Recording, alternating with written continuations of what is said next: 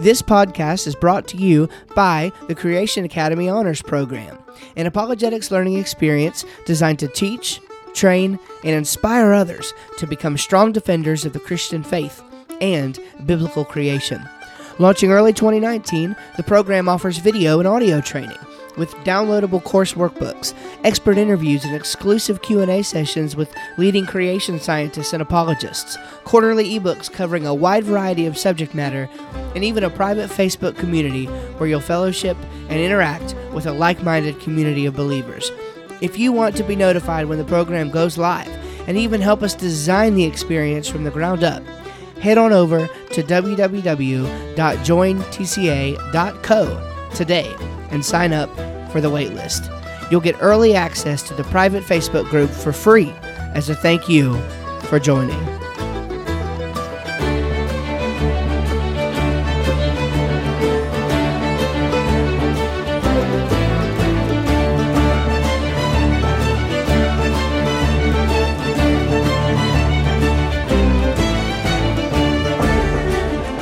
You're listening to the Creation Academy, a weekly podcast defending the truth of God's Word in biblical creation science. I'm your host, Steve Schramm, and this week we want to begin a brand new series on selections from the ICC, that is, the International Conference on creationism.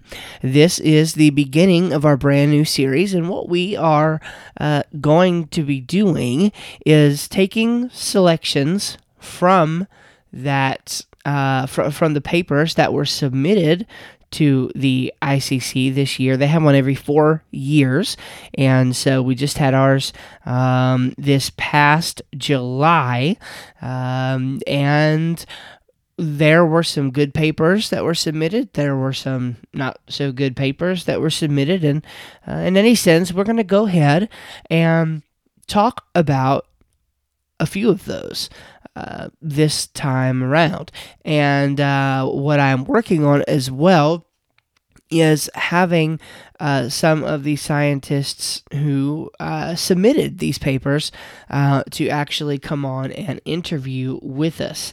Uh, we for sure have one coming on next week, and we're certainly really excited about that. Uh, we don't have one this week, though. This week it is me. I am flying solo, and what we're going to do is look at Dr. Danny Faulkner's paper on the current state of creation astronomy 2. Now, the last one of these that he did, um, I want to say it was 1998. It was either 98 or 99 when he first uh, did his version of the current state of creation astronomy. And so uh, it's been till now. Um, that uh, that this has happened again, and so what he has done is taken a look at where the science has advanced since the last time he recorded, or uh, since the last time he uh, printed the information. Um, uh, nearly uh, 20 years ago. So, um, yeah, it's really exciting. Uh, I think that we have the opportunity to get this grand retrospect uh, with creationist research, especially with respect to astronomy, because um, this is a field in which I think we do face difficulty and we do face harsh um, uh, criticism from from mainstream scientists trying to come up with a cosmology that works and a cosmology that is consistent with the Bible, also consistent with what we know and our best uh, our best attested discoveries uh, from science. Again, here at the Creation Academy, we don't hate science. As creation scientists, we don't hate science. In fact, all the more, we desire to see the science advance because we love our Creator and we understand that God is a God of order. God created this world. God placed in the world the uh, capacities necessary such that we would even be able to do science and the explore, exploration that is um, I- involved in such a thing really reminds us of something divine, doesn't it?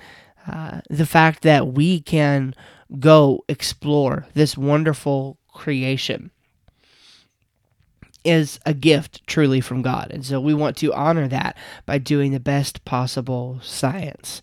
So, what we're going to do then is just dive right in and start talking about the current state of creation astronomy. Now, uh, I would encourage you, uh, if you've never uh, heard our podcast here before, um, you can go to steveschramm.com slash defend. Check that out. Uh, you can get on our mailing list and get some, some awesome uh, resources from us on a weekly basis, and uh, I'll put that link in the show notes where you can go grab that. Of course, additionally, I would encourage you, if you're already on the website and that's where you're listening to this, I would encourage you to click on the link in there that says um, uh, click here to subscribe and share on iTunes, something like that is what it says. And I would encourage you to go ahead and get subscribed to the podcast so you don't miss a single episode. Uh, and if you enjoy what we do here, rate the show, review the show, uh, and of course, subscribe to it. All right? So, uh, without further ado, let's begin talking about the current state of creation astronomy. What I'm going to do for you here is read the abstract and then uh, what I've done is write down some general thoughts and highlights that I had after reading uh, the whole paper, and we're going to discuss just a little bit of the intricacies of it, um, and uh, and go from there. Okay, so here is the abstract quote: "It has been nearly 20 years since the previous review of the state of creation astronomy." Since then, much progress has occurred in developing a creation model of astronomy, and some of the recommendations of that earlier review have been carried out. Both the number of papers on astronomical topics published in the creation literature and their depth of coverage have increased tremendously. There's been less concern with criticism of evolutionary ideas as creationists have begun to develop their own models of astronomy. While emphasis on indicators of recent origin is not as great as it used to be, that continues to be a topic of discussion. The number of proposed solutions to the light travel time problem has doubled. New cosmologies have appeared. We have debated the interpretation of craters within the framework of six day recent creation. The discovery of many extrasolar planets has shed light both on the difficulty of the naturalistic origin of planetary systems and the uniqueness of Earth. Creationists are divided on the existence of dark matter and the cause of cosmological redshifts. I offer recommendations for future study. Close quote. And of course, that comes from Dr. Danny Faulkner uh, from Answers in Genesis. And uh, we love Dr. Faulkner. He's got a heart of gold, and uh, he is a really, really great, uh, great scientist and wants to honor the Lord with everything that he does. Something that is uh, certainly important to us here. So let's talk about then uh, some some some general thoughts that I, I got from this paper. Um, and some of the highlights. So I love to see this. If you've been listening to our podcast for any period of time, you probably picked out a phrase inside of that abstract uh, that uh, that you thought, man, I bet that is music to Steve's ears. And here's what it is. Uh, it says there has been less concern with criticism of evolutionary ideas as creationists have begun to develop their own models of astronomy. Now, this is uh, this is good news. This is good news um, because even though we have had many developments since this last state of creation research. The truth is, many more are uh, needed. Uh, there is much more work to be done, as will become clear, hopefully, to you by the time we are done today. That said, the trend is moving in the right direction. And it's moving in the right direction like this in many, many fields. As a matter of fact, um, many of the presenters at the ICC this year uh, were individuals that are known for this kind of um, progressive thinking. Not progressive in the sense that we violate um, anything clearly revealed by Scripture, but progressive in the sense that we realize in order for our views to be taken even remotely seriously, we're going to have to start generating uh, some some good, um, predictable models for the way things should be. And um, um, of course, there are those who have been doing that for years and years and years, uh, but they're few and far between. But what I am excited to report is more and more and more of the young and up and coming creation scientists and creation uh, scientists who become university professors at Christian colleges are um, uh, they are increasingly adopting this attitude of finding um, finding good reasons and good models to support what we believe the Bible shows. And so we're not just making it up here. Uh, we are not just criticizing the evolutionists. We are uh, getting in there and doing the work necessary uh, to be able to produce uh, these models for a good future in creation research. Now, I noticed something else as I was reading down through the paper, and this is maybe a little bit of good news and bad news here. Um, quote It appears thus that in the creation literature today, there is less improper criticism of evolutionary ideas than there was two decades ago. Um, let me stop right here and say that's great. That is that is good news. Uh, if we are going to criticize the evolutionary view, um, even though we don't need to major our time doing that, uh, if we're if we're going to do that, we need to do it properly. Because to improperly critique the view would be to set up a straw man this is a logical fallacy. And we don't want to argue from a position of logical absurdity because, well, that means that our views are logically absurd. And so we don't want to do that. We want to be sure that we are most accurately representing the evolutionary view um, whenever we have the opportunity to critique it. This establishes our credibility. It establishes uh, the fact that we do understand these views, that, that we're not ignorant to them, we just disagree with them, and for very good reasons. Um, however, unfortunately, Faulkner says, continuing here, that there has not been nearly as much progress regarding the argument of design, and that would be uh, a uh, the end of that quote. Now, the the problem here is that there has been progress, and he notes this uh, regarding the argument of design. It's just not from the young earth creationists.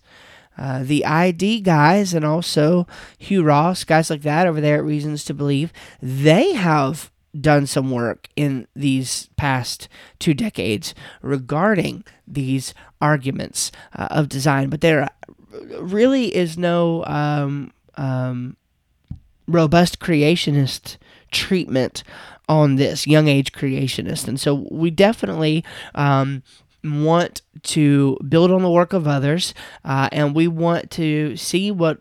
Uh, what opportunity lies ahead for research in that space?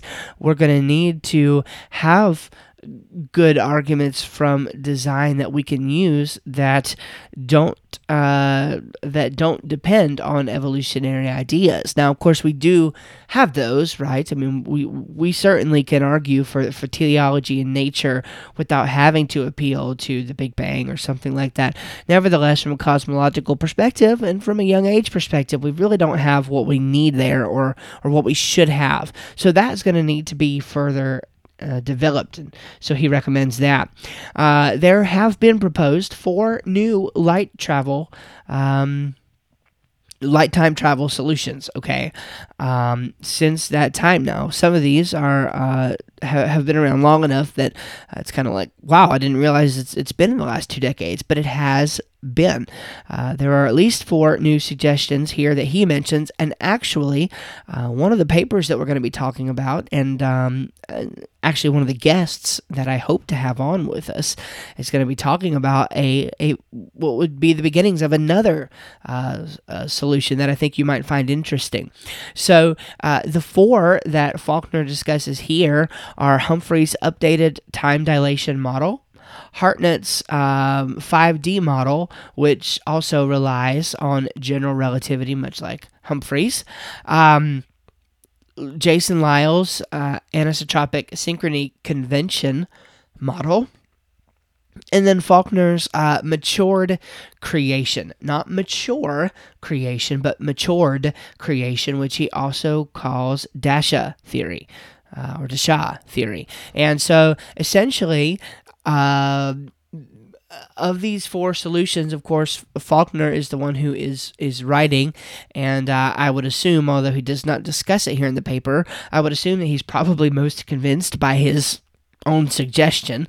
Um, of those. And I know folks who go uh, different ways on this. I, I know some creationist physicists who really like Dr. Jason Lisle's suggestion. And then I know some who do not like his suggestion at all. And they uh, kind of stick with the Humphreys, you know, updated uh, time dilation deal. And so uh, I'm not going to comment on that. I'm certainly not the expert on creationist astronomy, um, and uh, I uh, uh this is an area where I need to develop my thoughts further as well.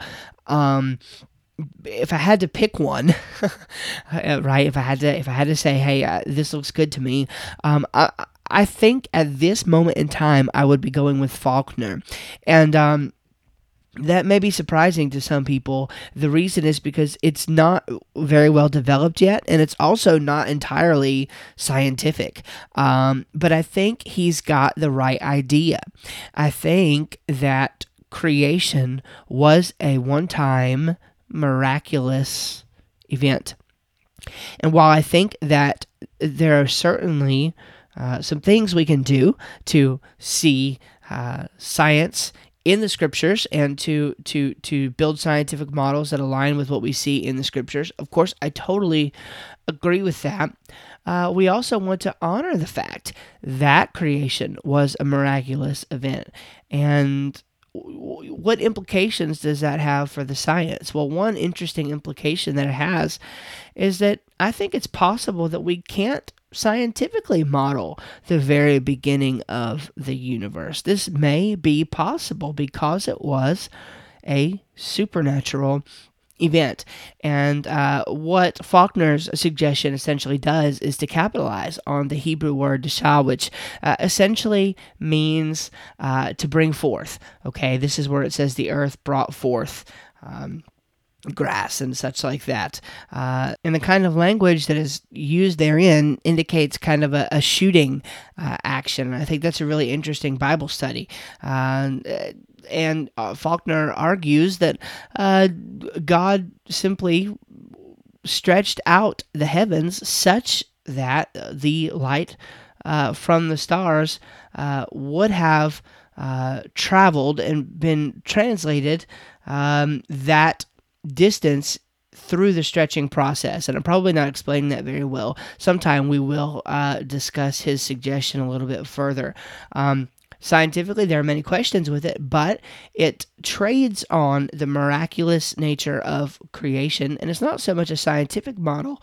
Um, but a suggestion for um, a way that we can understand the physical reality in light of what God's word tells us about the nature of that event.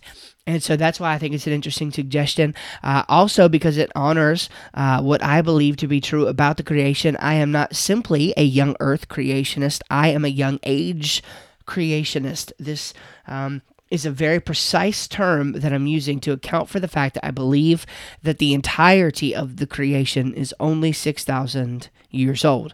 Um, I don't think the heavenly bodies in the deepest darkest domains of the universe are actually millions of years old because they've experienced more time than we have. I, I don't I don't personally subscribe to that model, um, and so I, I think something like this um, matured creation angle from Faulkner might end up being uh, the right solution. But who knows? Uh, there may be ways to understand it with a little bit more physicality uh, attached. And so, uh, of course, there are from some of these other guys. I, am just you know, d- different people are agreed on different models, and so we'll leave that there. This is not a discussion of starlight models. This is just the current state of creationist astronomy.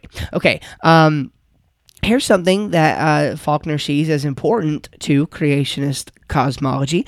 Quote, over the past two decades, there has been progress in developing a biblical cosmology. For a long time, biblical creationists had assumed that Genesis 1 1 describes God's creation of the space of the universe at the beginning of day 1, while the rakia, firmament or expanse of day 2, referred to the Earth's atmosphere. However, creation scientists increasingly have suggested that the rakia, made on day 2, is what we call outer space. Uh, for instance, you could see Humphreys 1994A, or possibly uh, outer space and much of the atmosphere as well, Faulkner 2016b. Neither author has been clear about one point there ha- there must have been space prior to day 2 because the primordial earth and its water created on day 1 require the existence of at least some space. More properly, this emerging view of day 2 involves the creation of primordial and relatively small space that God expanded into the universe on day two. Without a proper understanding of when God made the space of the universe and when he expanded it, it is not likely that a good biblical cosmology is possible. Therefore, if this emerging idea is the proper understanding of day two creation, then it is a firm foundation upon which to construct a biblical cosmology. Okay, now uh, here are some interesting conclusions from that. Quote If the expanse of day two is properly identified with outer space, uh, which he does discuss it in the paper, we can draw these uh, at least three conclusions. Uh, Faulkner 2016b. First, the universe is finite in size and probably has an edge. This is contrary to most cosmological models today, which posit that the universe is infinite, or that if the universe is finite, it has no edge. Second, if the expansion of the rakia was reasonable, uh, reasonably symmetrical, it implies that the Earth is near the center of the universe. Again, this contradicts most modern cosmologies in that they do not allow the universe to have a center, and even uh, of those models that do, they suggest it is extremely improbable that the Earth would be anywhere near that center. Um, and he says in there that he shall return to that point later, and that's true. He will look at that in a little bit. Third, there is water lying at the edge of the universe. now, that's an interesting suggestion. We'll revisit that in just a moment. Um, there's a need to craft a more centralized creationist understanding of redshifts, according to Faulkner. Uh, he argues that there is substantial proof from modern astronomy to, uh, to posit the expansion of the universe. We need to kind of integrate this um, uh, because many creationists still fail to accept this interpretation. And we actually dealt with a paper of Faulkner's on this point in lesson number 39, the case for cosmological redshifts. I'd invite you to check that out. Um, as I mentioned previously, Faulkner argues that biblical passages which refer to God stretching out the heavens may actually be a, a day to past event um, which uh, could lend some credence to his starlight uh, suggestion. So, in other words, it might be that this uh, particular event was uh, a, a one time thing that happened, that it is not referring to the current expansion of the universe that we understand uh, is happening today. It might not be referring to that at all. Okay, a creationist must also do more work on the concept of dark matter. Dark matter. Um, many creationists have advanced reasons that it does not even exist. Um, however, many of these reasons often end up uh, producing unhelpful contradictions. So, uh, for example, Faulkner says this quote, Another reason for opposition to dark matter among creationists may be a desire to promote evidence for recent origin. Um, the outer regions of galaxies rotate far faster than can be accounted for by the visible matter present. Furthermore, galaxies within clusters are moving too quickly to be in bound orbits based upon the amount of visible matter within the clusters. However, if the masses of galaxies, particularly in their outer regions, are dominated by dark matter, these high velocities are accounted for. Some creationists may argue that the outer regions of the galaxies and clusters of galaxies are unstable and thus indicate recent origin. Uh, but is this not a bit inconsistent? Creationists often comment on the stability that exists in the universe, suggesting design. But now some creationists want to throw this stability and design argument away in their haste to discard dark matter. Close quote. Uh, this this just seems like intellectual, I mean, suicide to me. We want to be careful about that. Um, Faulkner argues that disproving dark matter would, in fact, not be a silver bullet against the Big Bang. Um, and since he's argued that, quote, there are good observational reasons for the existence of dark matter, close quote, creationists need to incorporate a more unified understanding of dark matter into their models. So that's interesting. Um, we need to get on board with this, um, Faulkner is saying. Okay, let's move on to young age indicators. Young age indicators. Um, uh, he gives us some updates with respect to those. Uh, first of all, comets. There's still no observational data of any kind for an Oort cloud. Of course, you know that the Oort cloud um, is this uh, kind of imaginary construct that uh, exists within the realm of Big Bang cosmology, whereby we are supposed to see the the, the universe resupplied with short period comets. Uh, and thus far, no such cloud uh, exists. Many astronomers think they've discovered the so-called Kuiper Belt, which is kind of another one of these um, um, comet, uh, you know, replenishing uh, phenomena. But many of these Kuiper Belt objects, or KBOs, um, face difficulty being equated with comet nuclei, um, such as their density. So uh, there's still no solid um, old age understanding of comets which can easily overcome this particular indicator. Okay, lunar dust. Um, it appears that uh, the measured amount of lunar dust is still not a good argument for recent creation. Um, but of course, we still want to monitor the uh, the situation. Um, this is something that was advanced over and over again a while ago, and uh, because of the way that the calculations were carried out, turns out that it was not a young age or an old age indicator. is just a mute uh, a moot point, excuse me. And we've talked about that um, in the past here. And so he says, yeah, let's monitor the situation, but essentially, uh, this is still not an argument that should be used. Uh, planetary magnetic fields. Humphrey's work on this uh, continues to to hit expectations uh, with successful predictions now for Uranus, Neptune, and Mercury.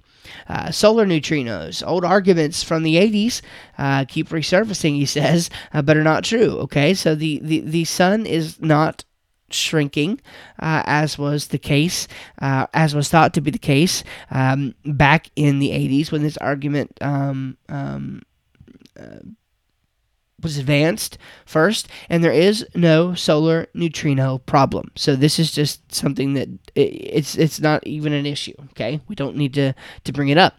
The faint young sun paradox quote according to stellar evolution theory early in its history the sun was much fainter than it is today with much less solar influx the early earth ought to have been about 17 degrees uh, celsius cooler than today since the Earth's average temperature is now 15 uh, degrees Celsius, one would expect the early Earth to have been encased in ice. However, no one thinks that the early Earth was like this. There have been many attempts to explain the faint young sun paradox, but none of the proposed solutions seem to work. Close quote on that, by the way. Um, uh, binary stars, um, interacting binary stars. Uh, and so essentially, here, the rate of stellar evolution of many close binary stars is faster than had been thought previously.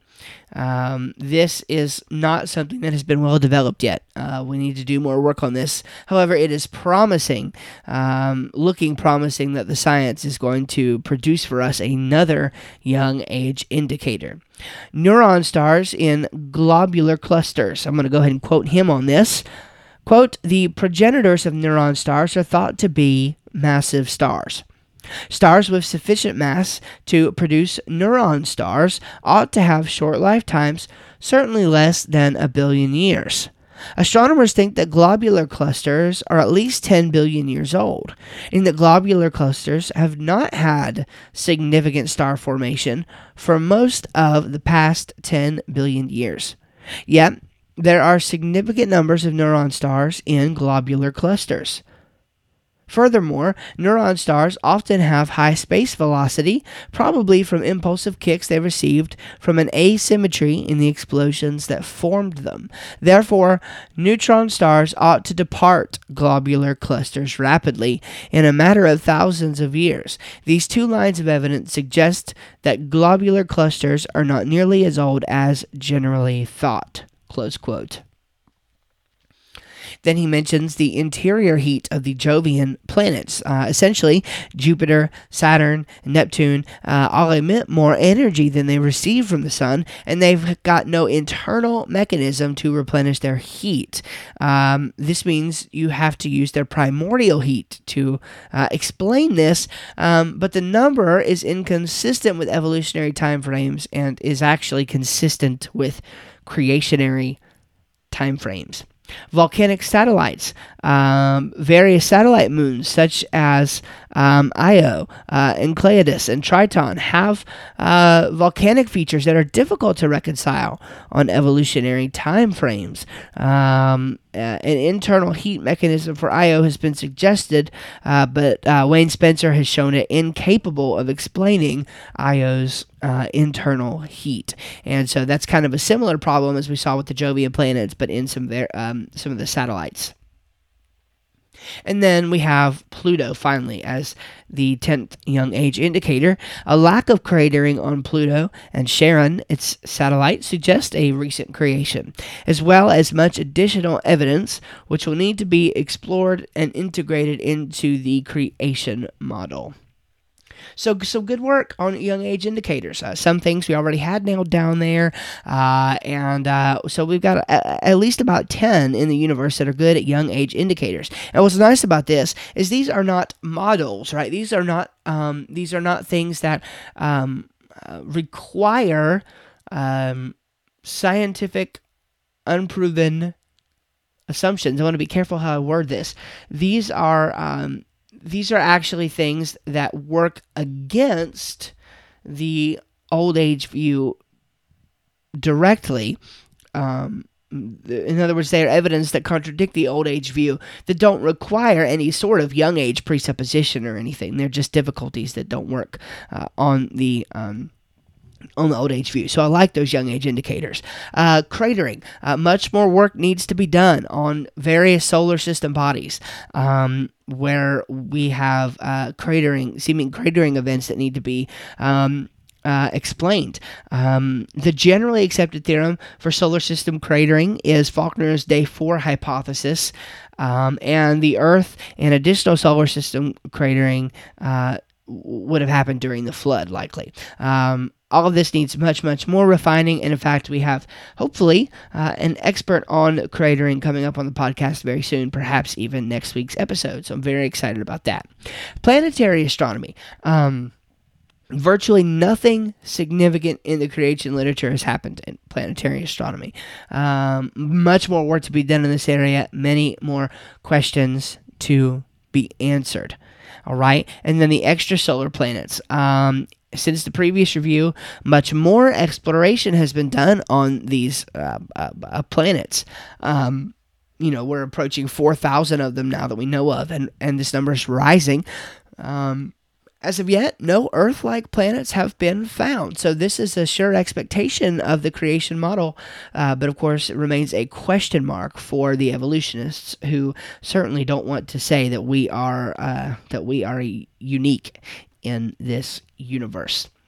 So, th- th- these are kind of some of the highlights and observations from the paper. Um, that we that we noted. I pulled out a few things from it that I uh, I, I, want to say they are uh, specific inquiries that I have or, uh, or, or some conclusions that I've drawn here.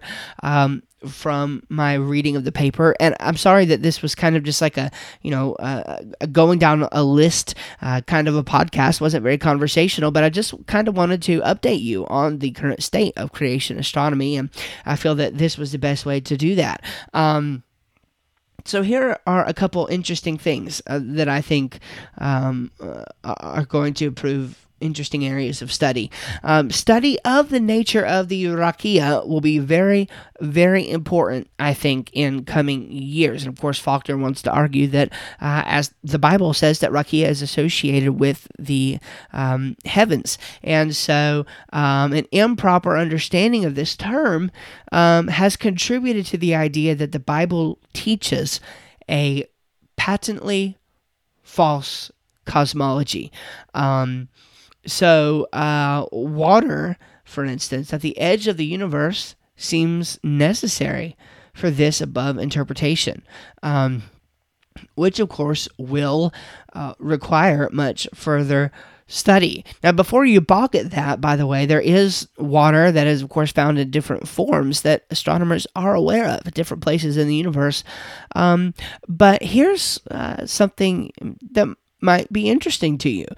Um, water at the edge of the universe may be consistent with the CMB, the cosmic microwave background radiation, that is promulgated as undeniable evidence for the Big Bang Theory. And so, um, yeah, lots more work needs to be done on this. But Faulkner actually discusses that in uh, in an article on Answers in Genesis that he's got titled "Thoughts on the Rakia and a Possible Explanation for the Cosmic Microwave Background." This is available at the Answers Research Journal, and I read it. I think it's a great. Um, a great introductory article to this issue, even though much more work needs to be done. Um, a fuller discussion of cratering is going to help pave the pathway for much more research, and uh, uh, my conclusions there are right in line with what Faulkner saw on that, and um, again, I'm hoping to get a little bit more insight on that from one of the foremost voices in cratering uh, in young age creationism. And uh, he rightly recommends, Faulkner does, uh, the need for creationist literature on star formation. Oh, and I so much agree. I so much agree. Um, the only real uh, creationist response whenever the, this whole issue of star formation come up comes up seems to be, well, stars don't form. We need a more comprehensive answer due to the well developed theories of how stars change with time in um, the evolutionary paradigm. All right, so how much can we accept of their conclusions and how much must we reject based on the biblical data? Um, uh, uh, uh, and of course, I don't mean to say that we reject empirical data based on biblical data, but we want to be sure that we uh, that we use the helpful features of their uh, uh, of current mainstream thought, but while understanding that it would be um, circular reasoning to to accept the ones that do not comport with um, um, with biblical assumptions because they're using secular assumptions. It is circular reasoning. So we want to be sure that we are being honest there.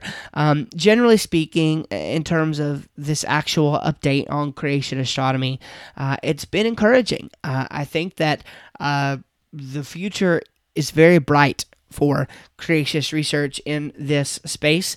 Um, certainly, though, uh, it serves to highlight the need for more work. Um, there's much more to be done, and I'm thankful that there are guys who are working on this kind of thing on a regular basis. And uh, I can't wait to see what the next uh, state of creation astronomy holds. I think it's going to be uh, an exciting, uh, an exciting thing in the coming years. All right, so why don't we say a word of prayer? Dear Heavenly Father, we love you and want to say thank you for uh, the wonderful scientists who have contributed to creationist research in the last two decades, Lord, to um, uh, to to give Faulkner something to write about. Father, thank you that we have been able to make this progress as we study more of your creation, learn more about who you are, and learn more about uh, what uh, the world was like in the first moments of the creation, Lord, and learn more about the creation as it is today. Uh, thank you for loving us and for sending your Son to die on a cross for our sins that we might be saved. In Jesus' name we pray. Amen. Well, thank you again for, for joining us uh, today, this week here on the Creation Academy.